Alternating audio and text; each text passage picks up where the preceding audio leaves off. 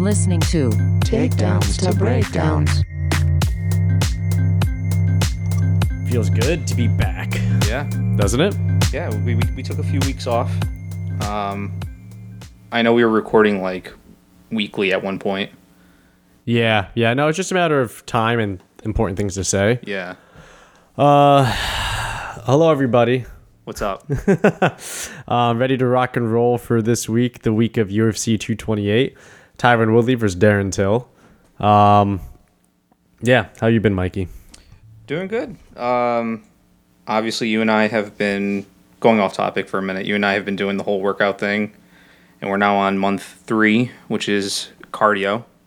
Right. Um, and yeah, I'm not happy with that. yeah, you know what? Yeah, because because we we haven't been on to give an update. Why don't you give an update of how the uh, how the mobility and flexibility month went, and then strength the strength and power month. At least the two past two months. Yeah. So flexing mo- mobility. I mean, the first like like I think I said this before. The first or second session was kind of tough because it was just my body in general working out again. Even if it was just basic stretching and getting everything loose.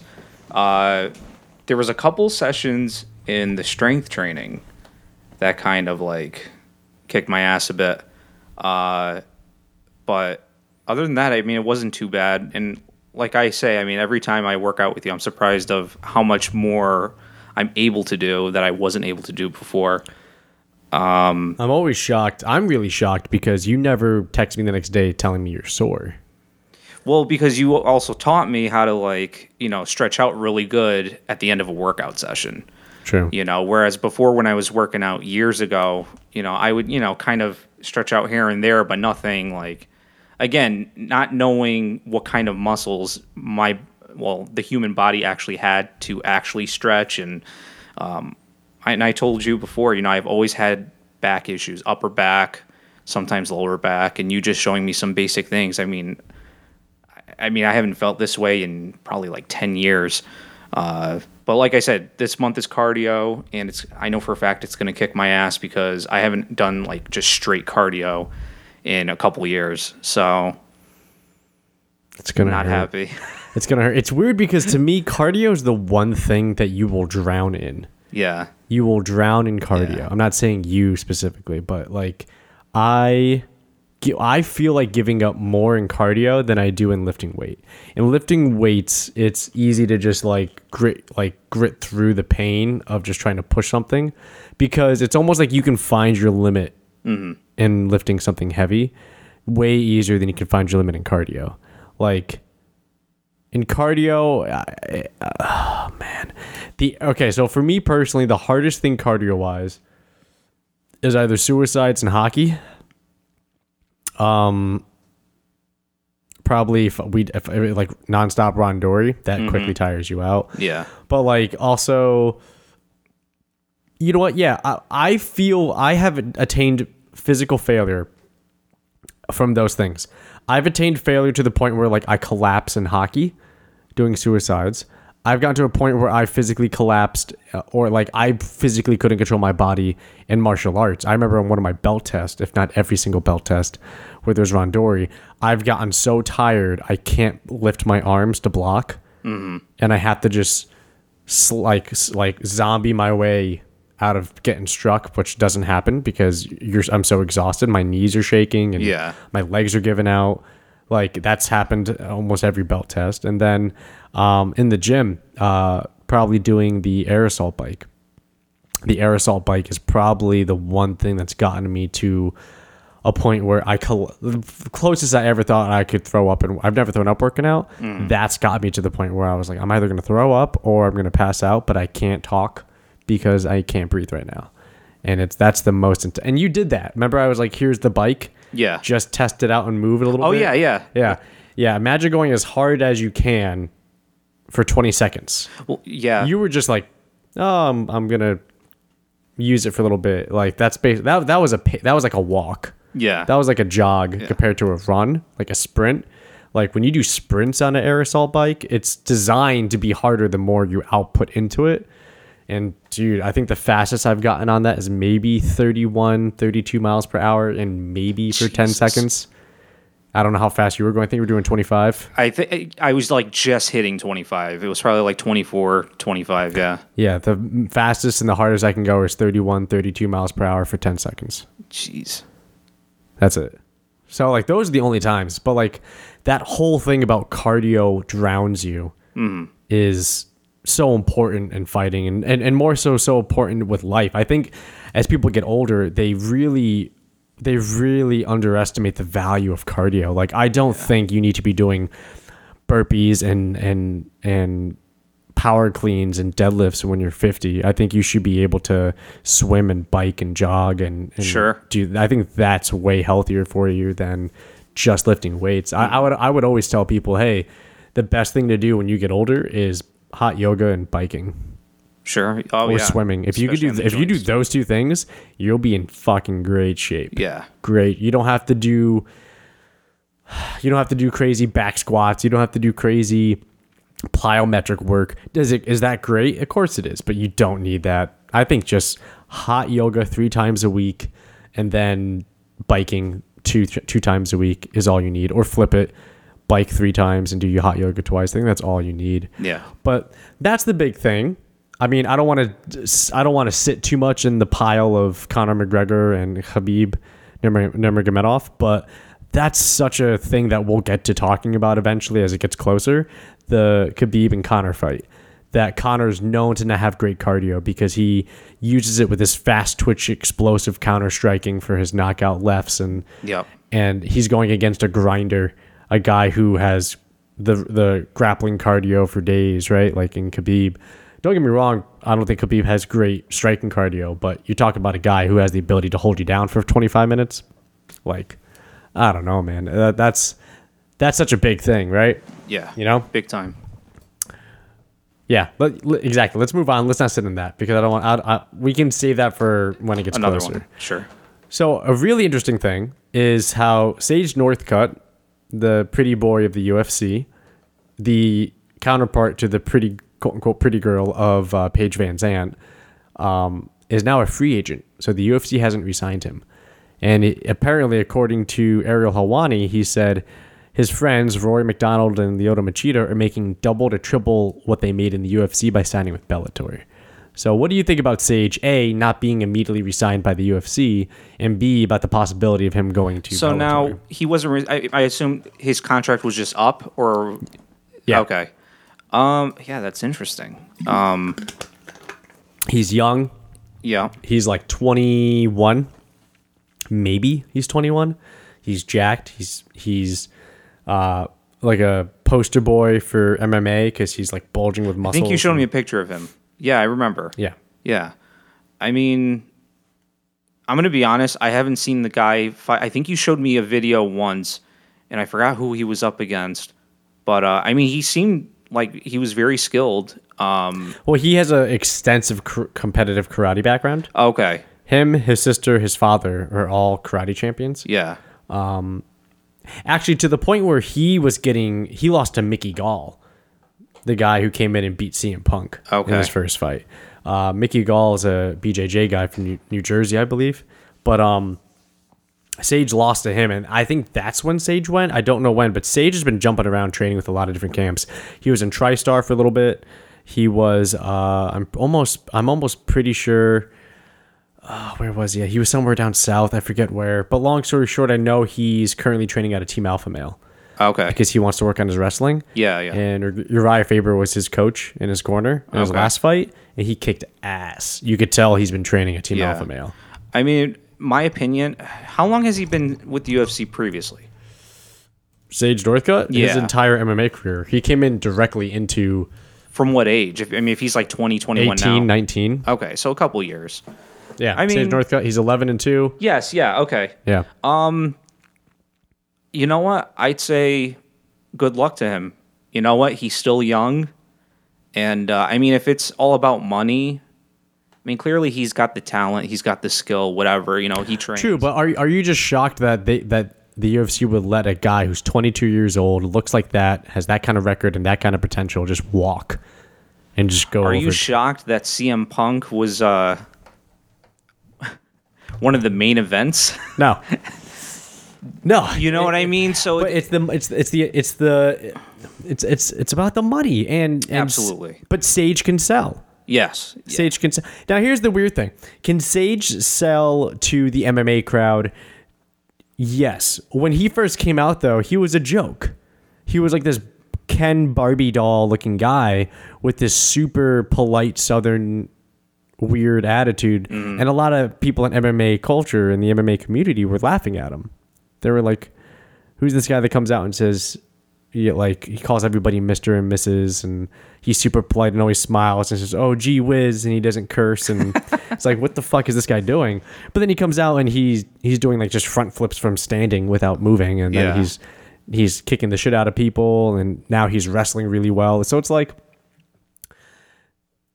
let me put it this way: he sells, but does he sell to the MMA crowd? When you think UFC and MMA, I think of guys in tap out shirts drinking beers and wings at Oh, sure. Buffalo Wild Wings. That doesn't sell to those guys, I feel. Yeah. Like blonde frosted spiked tips, you know, like Yeah. 2% body fat, big smile all the time. Hey guys.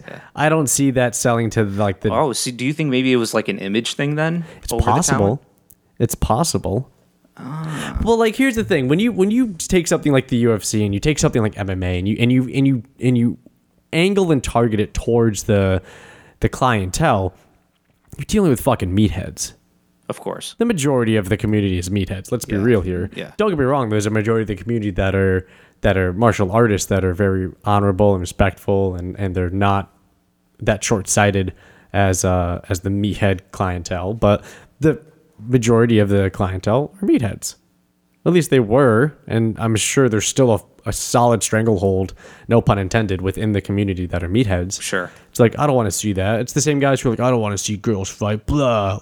Like it, it's it's Yeah. it's a similar conversation to have. But I'm shocked that they're saying that because do I think he has the potential to be a champion? I think his ceiling is high enough. I think the promotional push is high enough. But the problem is, is like, are people going to watch it? Like, uh, like it's the same thing with Daniel Cormier. Mm-hmm. The, you know, you have a you have a champ champ. You have a dual weight class champion who literally has a dad bod. But it took how many years for him to be popular? Like it took him almost up until the past year and a half in order to finally have the crowd behind him. The respect. Sure. And also just the fandom, just the people who were Absolutely. big I mean, the, he, the poor guy was getting booed all the time. exactly, Yeah. exactly. Like, like I, I think George is a is an odd case because George is a Canadian, mm. George is a French Canadian, and George was also George oddly fits. He oddly fits into the stereotype of an MMA fighter. Jacked, bald, you know, like looks intense, gets bloody, doesn't care. Like like like he has the image. Yes, we know him as a kind guy, we know him as a true martial artist, but he has that image. Like you think of Right. Chuck Liddell, that's an image of a MMA fighter. You Yeah. think of Tito Ortiz, that's a the image of an MMA fighter. You think of Cody Garbrandt with a neck tattoo, that's an MMA fighter. You think of you think of the people that fit that that that image and they typically sell properly. Mm-hmm. You have some people who who aren't that. I think that's why I personally think that's why Ronda Rousey was so popular. Not just because of her dominance, but because she was this girl that everybody said was like this pretty blonde who was able to kick ass. And that clashing of image is what sold her. She was she was not so inaccessible to the mainstream crowd by being this violent looking aggressive person. She's extremely aggressive, but Yeah. she had the she had the image of somebody who was not. Mm. Is I you know what I mean? I don't know. I, I I'm shocked. I'm shocked that Sage Northcutt. If you if the if the UFC had a blue chip prospect, it's Sage Northcutt. Bellator's blue chip prospect to me is Aaron Pico. That is the guy to have. And the fact that they aren't putting either Bellator is reaching out to Sage and is like, we'll pay you four times what you're making in the UFC. That's a that's a good bet. That's a good bet. Yeah. I, I, I wouldn't be surprised if that happened. You know, that's that's um I don't know. It's it's crazy to think of like how they make their decisions with things, you know? Yeah, well, especially nowadays. I mean, like I said previously, there's just so many new guys in and out uh, more guys coming in, if anything, and it's like, I don't know, just so much controversy with the UFC, and you know, Speaking of controversy, let's let's move on to the missing weight process. sure, about all right so those who, who are listening if you're not big into uh, the mma sport a big thing that happens in the sport that are problems are twofold one is that because the gloves are not closed gloves aka like boxing gloves where your fingers are hidden Yeah. inside a pouch they're open they're open gloves you're, you can expand your hands for grappling there's a lot of eye pokes there's a lot of eye pokes and fights. Some of it might be, you know, wink, wink, uh, not intentional, and some of them might be intentional, but there's eye pokes. Now, here's the thing with eye pokes they are extremely effective. There's a reason why they're not allowed in sport because you can cause A, permanent damage, and B, immediate, irrecoverable damage in the middle of a fight. sure, Um, hence why they're so popular in self defense arts because they're squishy things that are pretty straightforward to access, but B, they're so effective. So, you, what happens when you get eye pokes in a fight is what you say time, time, time. You put both guys in their quarters, let them recover. In a worst case scenario, you get a guy, you get a doctor to come and look at the guy or girl with that got poked and make sure the eye is okay, make sure there's no cuts. Ask the fighter to recover. Are you ready to go on? Continue. Okay, let's go. Let's fight. Um, but there's really no like major penalty. There's really no point loss. Yeah. Now, there's something similar with that with the second biggest thing that's going on, and that is missing weight. Missing weights have been a really popular thing. Um, bec- like Mackenzie Dern being the most recent egregious overage. I think she was like nine pounds over, which is almost like you don't that, you yeah. don't you, which is almost like you didn't even commit to your weight cut. Yeah. But a weight advantage is not just you know an advantage because you're heavier. It's a weight advantage. It's it's an advantage because you don't have to go through the process of dehydrating and taxing your body to cut weight. Yep. So your brain is is healthier. Your body is is more stable. You're already in a better recovery position than somebody who tried to cut 15 pounds. sure, And Stephen Thompson came out and told Ariel Helwani this recently. He said, you know, fighters are going to keep missing weight and they're going to keep getting rewarded for it because if they win, they move on in the rankings. Like Yep. there's nothing there's nothing that happens. It's not fair, but there's nothing that they can do, you know, unless all the fighters get on the same page, which they won't. Most recently about this was Yoel Romero. Yoel Romero like missed weight I want to say twice, and he got himself a, a rematch at a championship fight against Robert Whitaker. Yeah. And it was like, you missed weight, and you're already an athletic, weird genetic, genetic freak. You should not be getting this access down the up the ladder to the champion, and he did. And then you have the same thing with Darren Till. Darren Till missed weight, won against Stephen Thompson by decision, and is now fighting this Saturday against Tyron Woodley for the championship. yeah, So, did you really get punished? You get punished in your purse. I think you lose like 20% of your purse. yeah. So, you lose it's a some small money. percentage. But guess what? If it sets you up for a win to become a champion and then you be- get the championship, then you get money and promotion and, and pay per view points. So, you're set, Yeah, it's a win-win. right? Like, so it's a good point. That's a, that's an honest controversy. That's an honest controversy. I, I mean, do you think there should be a harsher punishment if somebody misses weight? Yeah, I don't think a pay cut is uh, Enough. enough for sure. I mean, especially depending on the fighter, you know, because I know uh, pay averages are different depending on the person, you know. Um, but I mean, yeah. Well, well, first off, when they do weigh in, that's obviously the day before the fight, right? Or is that the they just changed the policy. They just changed the policy. They used to do it like, oh God, what was it? The policy change. They changed the policy because they wanted to get more people. They wanted to give more time for fighters to recover. So they did it like I think earlier. They had allowed earlier weigh-ins. What happened though is that more people were missing weight. So they were saying more people are missing. Well, Dana White said this. More people are missing weight. More fights are getting canceled. More people are getting hurt. We're gonna go back to the old How, way. how early are we talking? Like a week prior to the fight? A few days? Uh, hang on. Uh, let's see. The early weigh-ins. I'm trying to get the exact details. Um, the past two months. Blah blah blah blah blah. Everybody's missing weight. Um. So the move from late afternoon weigh-ins to morning weigh-ins was the one that that was, was the original change. So two years ago, uh, they made the change to allow fighters more time to rehydrate and recover before they actually stepped into the octagon on fight night. So the earlier weigh-ins were not a big deal at first, and then things started falling apart. And then Dana White came out and said the early weigh-ins were to blame for all the weight problems that the fighters are having. So then he switched it back to the ceremonial weigh-ins, and that's the real weigh-in now. Okay. Yeah. All right. Well, I mean, so technically they do have the time now, at least. I mean, has, has there been issues since, or are there still people? It had well. I mean, obviously it just happened. there's still people but is it happening weight. as often? no.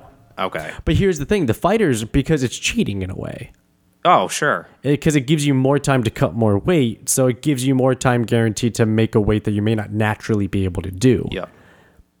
I get it. Uh, I I get Dana White's concern for the business. I also get fighters' concern of it's not good for us to have later weigh-ins. It's better to have earlier weigh-ins.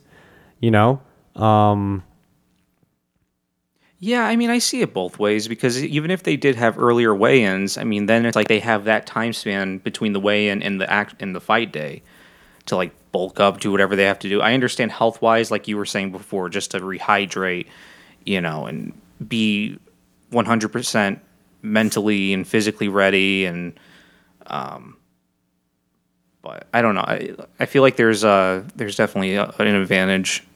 You know, they they can they can bulk up within that time span. Well, because they're doing it the day before, 24 hours before the actual fight, the problem with this is that, like, they originally made the change to earlier weigh ins to allow fighters more time to recover. Because you're sending somebody in with a f- not fully hydrated brain or body into a cage to fight. It's not safe. Um, a lot of fighters came out and said you're rewarding the cheaters. Because you're allowing these people Yeah, yeah. to essentially cut you're giving them more time to make weight when if they're fighting and doing proper healthy camps they'll be at the weight ready i mean don't get me wrong i don't know if you saw some of the videos there's videos of darren till and uh, uh, chris cyborg cutting weight and they're like borderline dying they're like like shaking i think Yeah. I think there was a video of uh Joanna Jędrzejczyk, and she's like going, she like went blind for a couple minutes or something. Holy shit. Yeah, so it's not good, but like, yeah, it's it's it's a problem. It's a problem. But regardless, Darren Till got his got his welterweight title fight against Tyron Woodley. Darren Till versus Tyron Woodley is going to be, I think, a really good fight. I don't think it goes to decision. I think it's going to be a rock'em sock'em. Uh, to give you a quick rundown here, Darren Till is 17 0 and 1. Uh, he is huge. Uh, he's 72 inches tall uh, versus Tyron Woodley 69. Okay. They both have the same reach advantage for uh, striking, like with their legs included. So 74 inches for reach and 42 inches for leg reach. So that's both the same. Um, it's weird. I actually got in a slight uh, Twitter conversation with somebody from Bloody Elbow when I was commenting on a fight, and I said something along the lines of like, "Oh, this guy has clearly better wrestling, and you know you could tell how hard it is uh, when you don't have that wrestling pedigree." And somebody from Bloody Elbow said, "Well, he's actually not a wrestler. He's actually he's actually like a karate or a Muay Thai guy. I forget what it was." And I was like, "Okay." But they're wrestling yeah. and his wrestling is better than the other guy. Like, and he's out wrestling him. So I don't care about his background because they're wrestling in mixed martial arts Yeah. and he's more effective. Yeah. And they're like, we could see how that can happen with the misinterpretation because he looks like a wrestler, but he's actually not. And I was like, but he's wrestling in mixed martial arts. And dominating And he's wrestlers. he, he's wrestling better than the other guy. yeah. So I, I, I don't. So then I then I tweeted back and they never responded to this. I said, no, this is a good point. At what point do you no longer count the fundamental skill set of a fighter based upon their ability of other skills in the ring in the octagon? So I said, Tyron Woodley is known as a decorated wrestler, but we know him for his knockout power. So is he mm-hmm. no longer a wrestler, or is he a wrestler? George St. Pierre is a Kyokushin karate striker, but he's known for his wrestling, but he never wrestled as a fundamental like foundation growing up. So is he a wrestler or is he a striker? Hmm. I was like, we can keep playing. We can keep Yeah. going down this road. We're, like, and they never responded. But I was like, so, so where do you want to put this? Where do you want to put this level? And and I say this because going into the Darren Till versus Tyron Woodley fight, the main thing about this fight that's so interesting to me is that you have that. So you have Tyron Woodley who has the wrestling that we haven't seen recently. Yep. Because he's been so dedicated to his striking because he has such great explosive knockout power are we going to see him wrestle the the taller, bigger Darren Till? Darren Till is huge. Like I don't know if you saw the face-off picture. Darren Till was literally looking down on this guy. Yeah. So Darren Till is a Muay Thai fighter who has a huge amount of Muay Thai fight experience, and you saw him fight Cowboy. You saw him mm-hmm. versus Stephen Thompson. He's, I, my opinion, he's an elite striker. I think the weird thing is that he doesn't have a traditional he kind of does ha- have a traditional Muay Thai stance in a way, but it's his footwork that is so different. His footwork reminds me borderline of Conor McGregor. I almost wrote about wrote an article about this. Excuse me. Like the way he steps when he strikes, he almost puts his face out to like let you come in to step into the striking range, and then he immediately wants to start throwing a one-two. Immediately, he's like, okay, yeah, I'm here. I'm here. You can reach me. You can reach me. And then you come in. He's like, here we go. Bam, bam, bam, bam. And he just throws. He does this weird open stance thing. Yeah. It's so unique. It's it reminds me a lot of early Conor McGregor. Early Conor McGregor was very aggressive, very aggressive, looking for the knockout, looking to to impose his left hand. Compared to the new measured Conor, which is come on into me, which you saw um, with the Jose Aldo, which was come into me, come into me, bam, and then you saw the same thing with Eddie Alvarez, come into me, come to me, bam, bam, bam, bam, come into me, come into me, bam, bam, bam, bam. You saw it with Nate Diaz in the second fight. The first Nate Diaz, he was still like, I'm gonna impose my will on this guy and knock him out. Didn't, gassed out, got choked. Second fight, he was like, okay, we're gonna play this game. We're gonna play the long game. Come into me, bam, come into me. You don't want to? Leg kick. Come into me. Bam. Come into me. You don't want to? Leg kick. You you see the evolution and how it became a patient striker. Hmm. But with Darren Till, it's almost like he doesn't care about the engagement. It's just like I'm here. Let's go. I just want to bang. I just want to fucking swing. Let's go.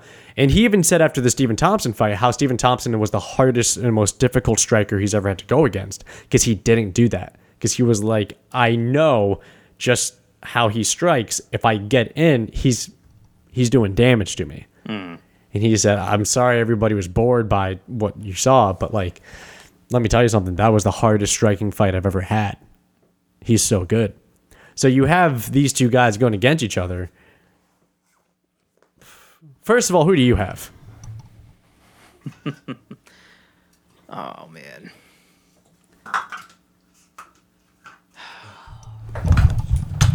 I mean, besides height advantage, I mean they. I don't know.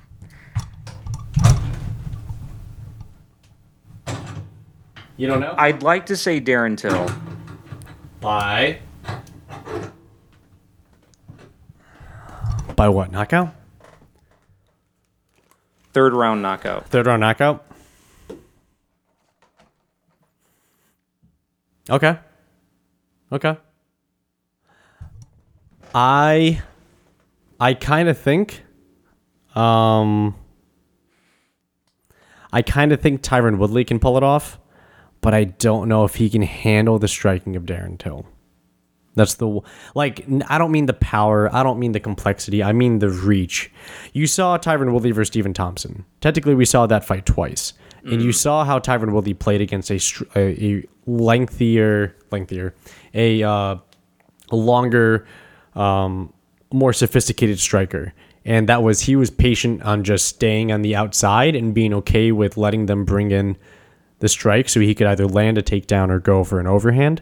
Like you you he did that for two whole fights.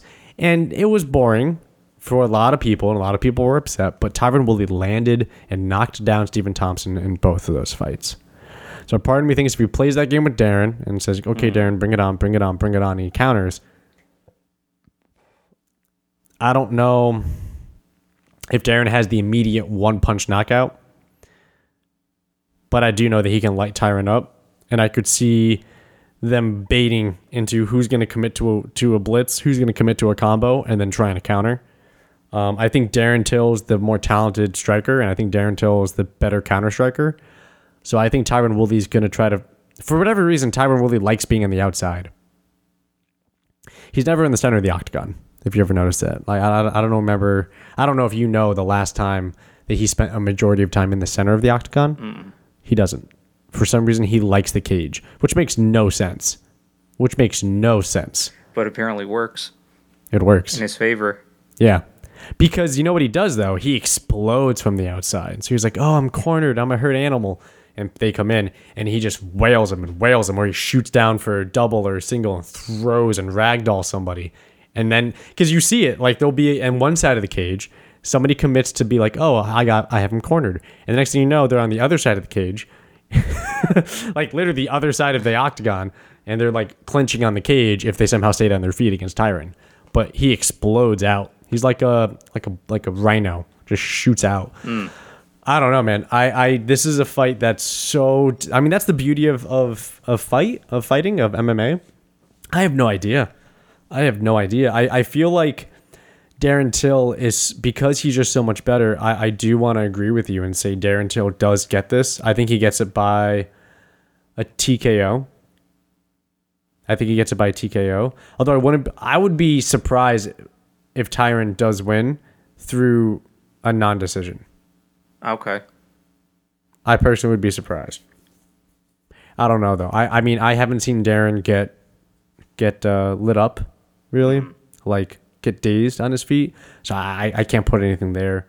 But that's a fun fucking fight, man. We should meet, maybe we should do something this Saturday for it. We should.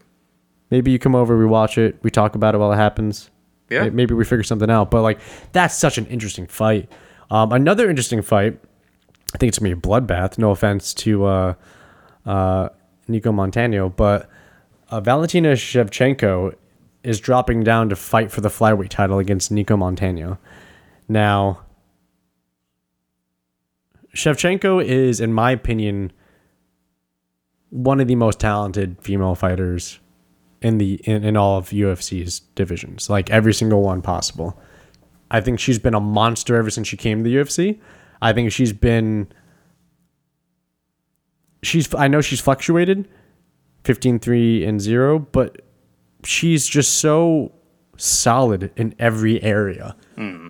Like she just my god, I I forget who she fought recently. I forget the name of that poor girl, but she got shredded. And the like everybody I remember Twitter lighting up being like, please stop this murder. Just call the fight. Why are you letting her get mauled? It was uh who was it? Who was it?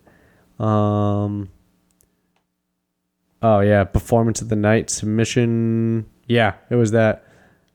Pr- Priscilla Cachoeira. Oh my god, that was. That was just. I remember. I remember seeing it, and it was just so brutal. It was basically Sh- Shevchenko on top for the like three rounds, just beating the fuck out of her. Only two strikes. and then she just what stood there, laid there. two strikes. beating? Yeah, so Priscilla landed two strikes against Valentina's 95. okay. Now, if you haven't seen this fight, you don't need to because we just told you the fight. Two strikes versus 95. That's that's what fucking happened. That's So yeah, a mauling. A, a better fight to judge Valentina by because you can't just you don't just feed her newbies to the UFC because that's just unnecessary. Um, I would say was the uh, Amanda Nunes fight and the Juliana Pena fight. So the two fights before that, uh, Valentina actually got outstruck in the Juliana Pena fight, but she won by submission, and that was a performance of the night. Valentina is is she reminds me a lot of a, a lot of these. She reminds me of an old school MMA fighter. A lot of the older ones.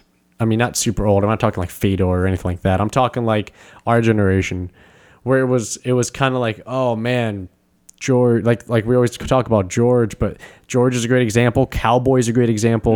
Anto- Anthony Pettis is a great example.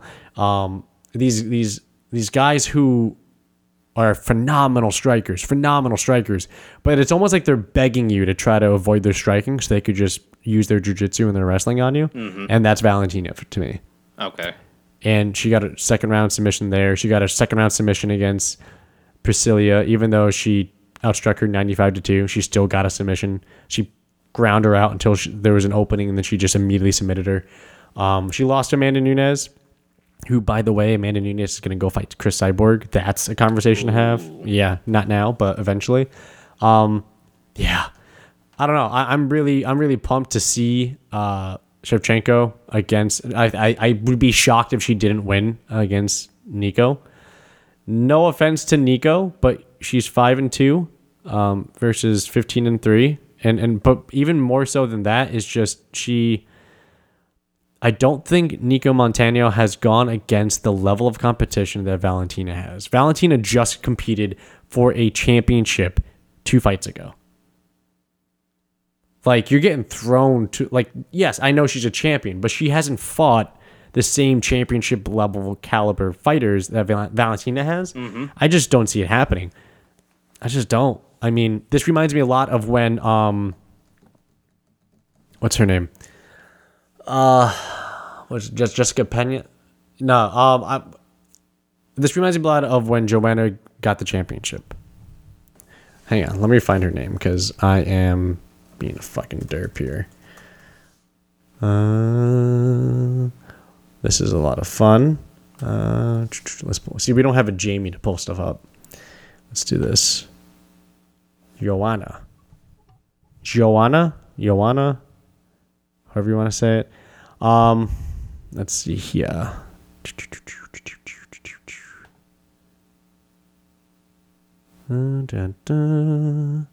Oh yeah, Carla Esparza. My bad.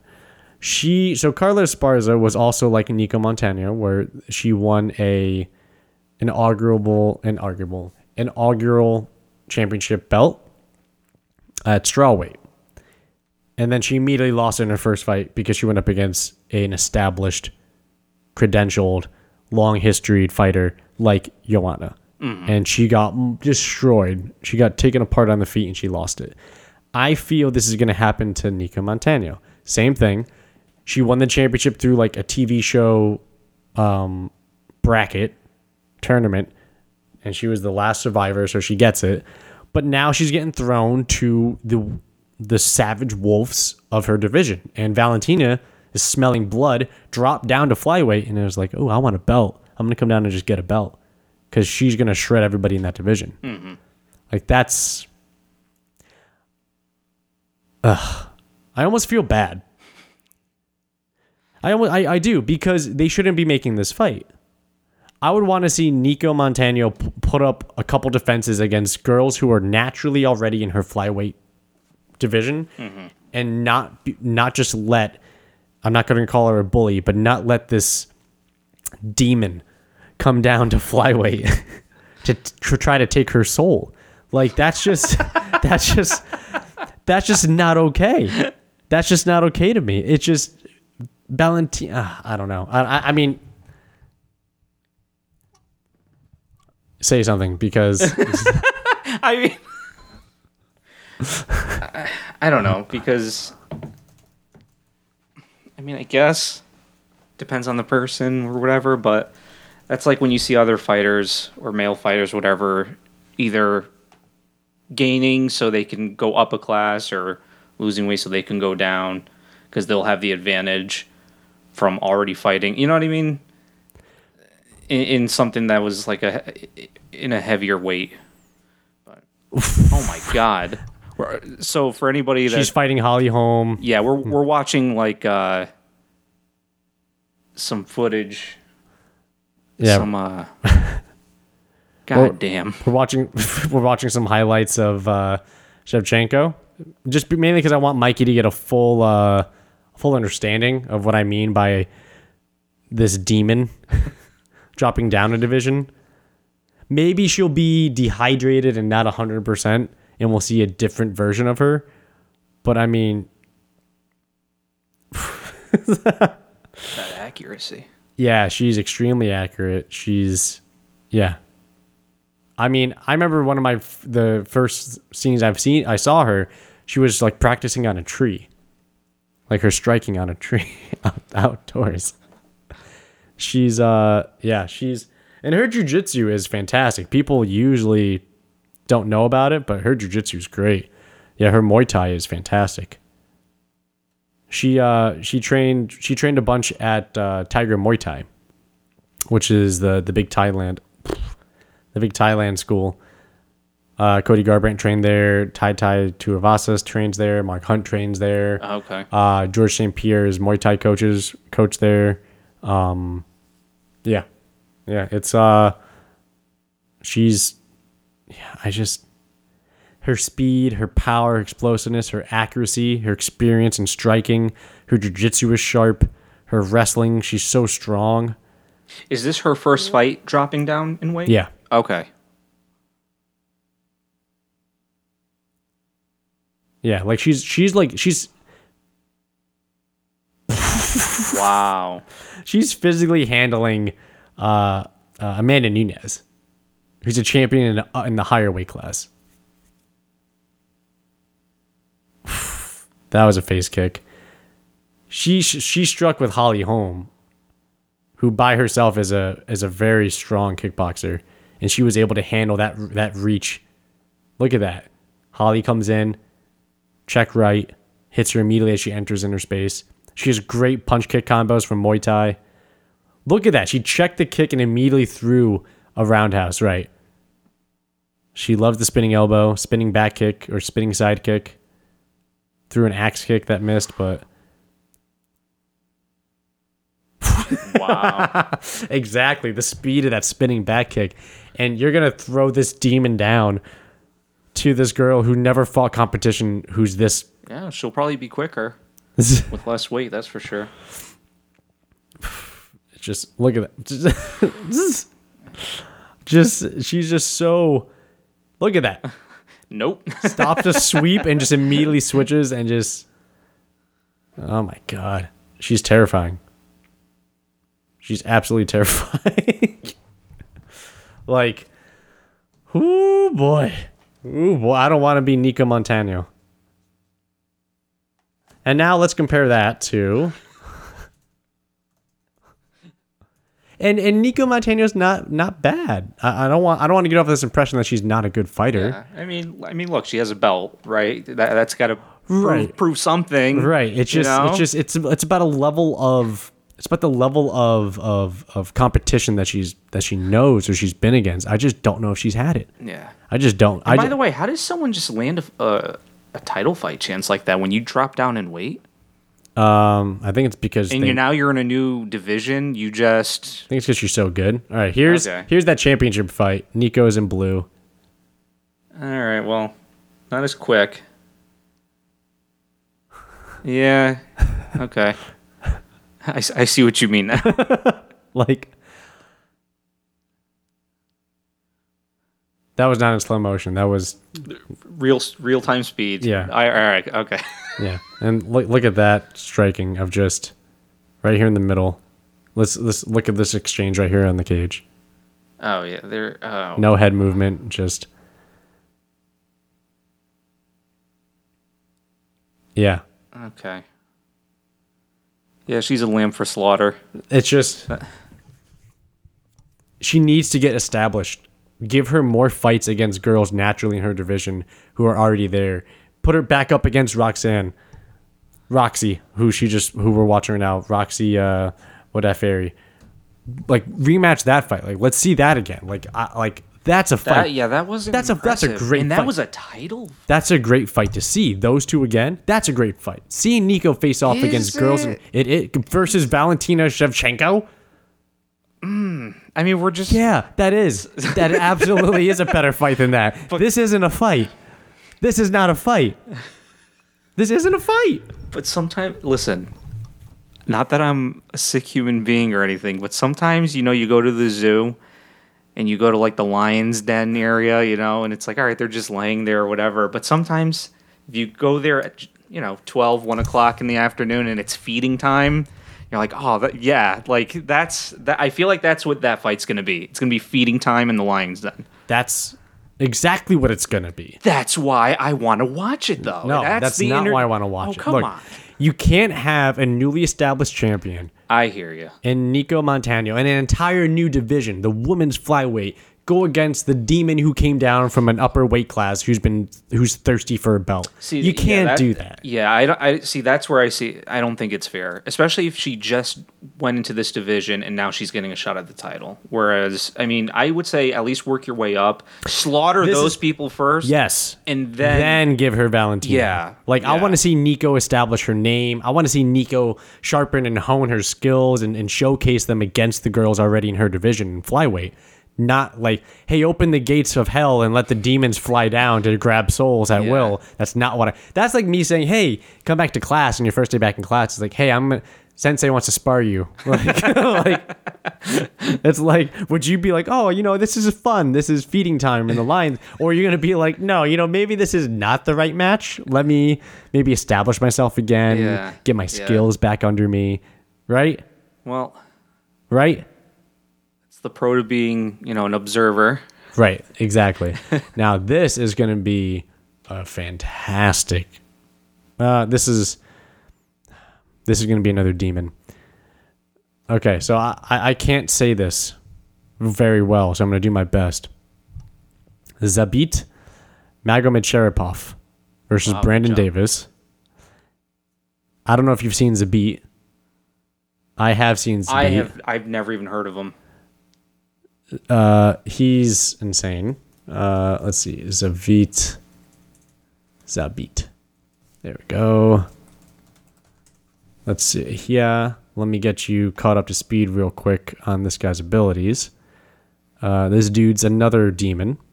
Um, he's he flows. He flows. He's powerful. He's accurate. But the most important thing is that he flows. So watch how he flows. Boom. Immediately back out of range. In the clinch. Gets him down. Gets on top. Misses the kick, but stays in range. He's he flows with his strikes and that he know Good uppercut. that was a beautiful slip. Look at that. he's Oh, okay. He- Pettis. he he creatively flows with his offense. It's almost like uh, uh, Sugar Sean, where it's they know how to just flow with their offense. Yeah. Where it's just like that, like they know how to judge the range, they know how to judge distance, they know, oof, oof. and like look at the, oof, like look at the way he slips the punches and gets he okay. Check this check this sequence out again. He slips he slips a hook, throws an uppercut. His back is on the cage. He circles all the way around, and now he's on the outside. Back. Wow. like this guy is this guy's special. This guy is is is if he's if you don't think he's special now, he's gonna be very special. like look at the way he kicks, like just Wow. Was that legal? uh, kicking off the cage like that. Yeah, that's legal. No, it looked like he. uh I I can't even describe it. Like, uh did he kick off the cage? Yeah, he kicked off the cage. Okay, it looked like he was trying to get a head kick in. watch. Yeah, no, oh, it yeah, looked like- yeah, yeah. He tried to get the heel. Okay. Watch how fast he sinks this. Boom, immediately.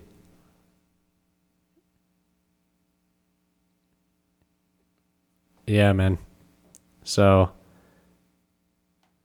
this guy. Oh, oh God. Here's here's another one. here's and it's funny because he looks he looks like he, he's super peaceful looking. Yeah. But he's uh no, he's a monster. The other thing that that's really unfortunate is he's long. He's tall. He's long. He has reach. When you have somebody who has He reach, just looks lanky.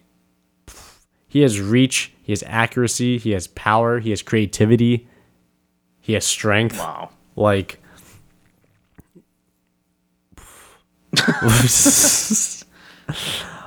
he's just uh oh oh he just ha- he, he just has an X factor to his ability to to to chain his offense in my opinion and I think that's what makes him so great.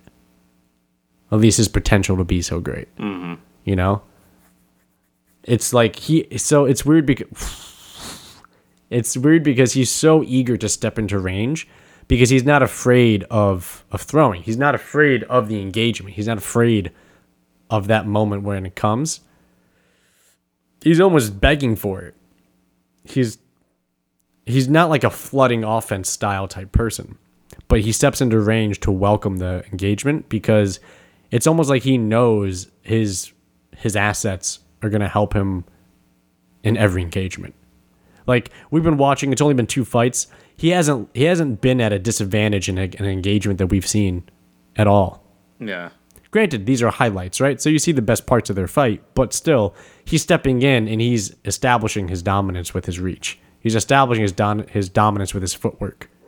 Like that when he was literally backed into the cage and then came right off the cage and spun around and was able to get on the inside. And l- look at that. He look how fast he locks down his his jujitsu. So this dude is that dude is scary. So yeah, Okay. He's 15 and 1. Brandon Davis is 9 and 4. He has a uh, 3 inch reach advantage. Zabit does. He has an inch reach advantage. I think this card's going to be fireworks. I think it's going to be fireworks. You have Jessica Andrade versus Karolina Kowalkiewicz. Kol- Kovacevic. I'm sorry. I'm sorry, Tomek. I know if you're hearing this, you're mad. But this is this is a great fight. This is gonna be a real. This is gonna be another fucking barn burner. This is gonna be another great fight. The number two versus the number four. And Karolina is such a slick striker too. Nobody gives her credit because she's such like a doll face fighter. She looks so kind. You know, like you can just tell looking at this. Like Jessica Yeah. looks like a like a, she's trying to look like a pit bull. But like when you have the two of them, Jessica is a brawler. Karolina is like a surgeon, and that's going to be really fun to I see. I like that. Yeah. It's it's it's going to be really fun to see.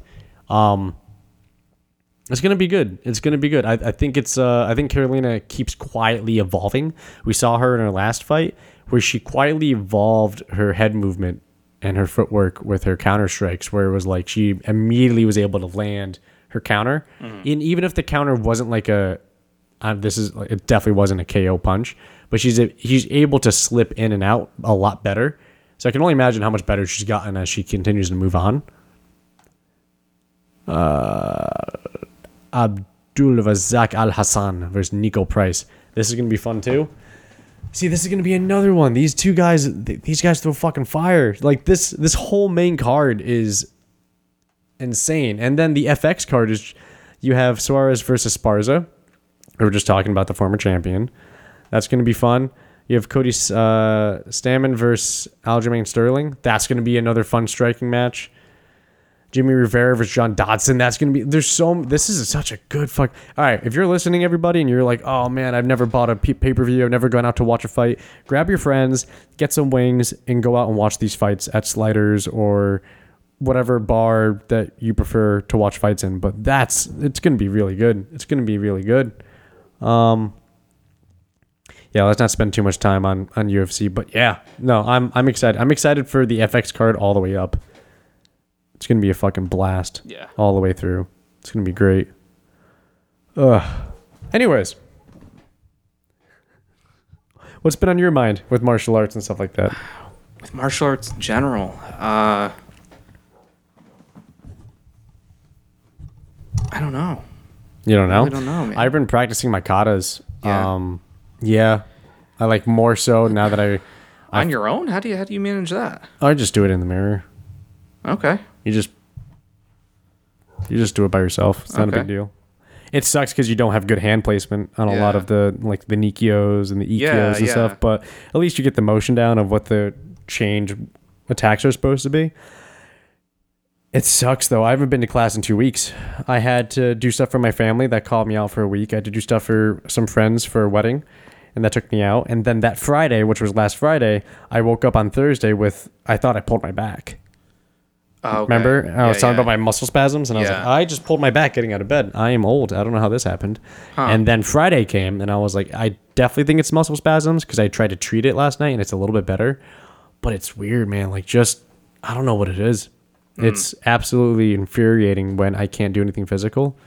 That's why I'm gonna try to do some some low activity tonight with you. Yeah. But like, yeah, man. There's. Uh, do you know what a Tim Tam is, or the Theragun? Um, is that like that drill looking gun? Yeah, I remember Yeah. that. With like uh, some of them have the ball at the end. Yeah, exactly. yeah, okay. Um, so those are like three hundred dollars plus at least. So Oh, those are super okay. expensive. I found a DIY where you could buy like a fifty dollar Black and Decker jigsaw drill, and you like file the drill down, and then you drill on like a golf ball or something like that, and you glue it in with epoxy and gorilla glue, and then you just you have your own. I've been seriously debating of making one because I'm just like. I'm in so much, and I don't understand it. I understand I'm in a lot of a lot of physical stress from what I do. Mm. I think I've been doing it. So my hockey season starts up literally next week. Yeah. So I did. So for the off season, I focused mainly on explosiveness. I thought I lost speed last season. I thought I wasn't as strong as I could be. I remember you told me. Yeah. So I was doing a lot of a lot of back squats, a lot of front squats, a lot of single leg lunges, a lot of sled pushes, sled pulls, tire flips. I was doing deadlifts. I was doing power cleans. I was doing a lot. I was doing incline bench work. I was doing pull ups. I was doing a lot of stuff to try to just strengthen the body with a lot of a lot of large core movements. And I think I'm definitely ready for the season when it comes from a muscle standpoint.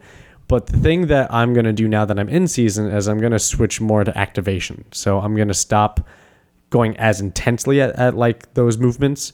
I'm going to do more, a lot of glute work instead, a lot of glute bridges, like leg lifts, stuff like that. And a lot of it is just uh, maintaining throughout. So it's not like I'm a professional player, but I'm a small guy, and and between that and martial arts, I get beat up a lot, and a lot of it's maintenance. So I'm going to be focusing more on just firing, and keeping the speed. I'm doing more plyometrics. I like doing a lot more uh, kettlebell work in hockey season. I just feel like it's less wear and tear in my joints compared to just doing barbell deadlift stuff, uh, like back squat stuff. I, I prefer kettlebells because the flowing. I like the flowing and I like the ability to chain the movements and when I do kettlebell flows and I feel like it's more fluid for total body strength compared to just I'm gonna focus on, you know, these major motor groups and stuff like that when it comes to I'm just gonna do a back squat session or something. Um, but it's hard because with my games fluctuating throughout the week, my time frames change and stuff like that. But the thing that always sucks is when I get injured like this. When's the last time you were injured? Uh, due to working out or just Anything. in general? Just in general. Um, last time you were prevented from doing physical work. Oh wow. Um, we're going back about, I would say eleven years.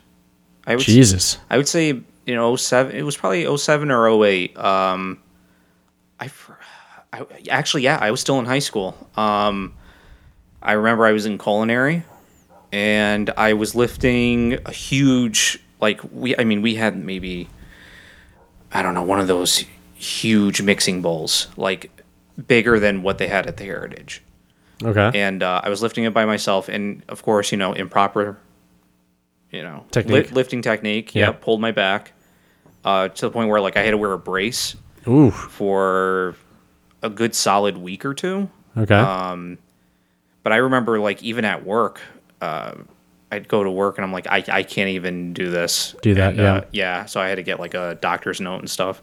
Uh, but yeah, I went. So that was about 11 years ago. Um, so anything that like prevented me from doing my job or anything, yeah, it's been a while. okay. Well, I'm glad you haven't been injured with anything we're doing. Yeah, no, no. So far, so good. Except for cardio. As I always say, fatigue makes cowards of us all. And that's not my saying. I've heard that somewhere, but it's I think Firas Zahabi said it, but it's uh yeah, it's very true. Nothing makes you want to quit and give up like fatigue, which we're about to go test. Cool.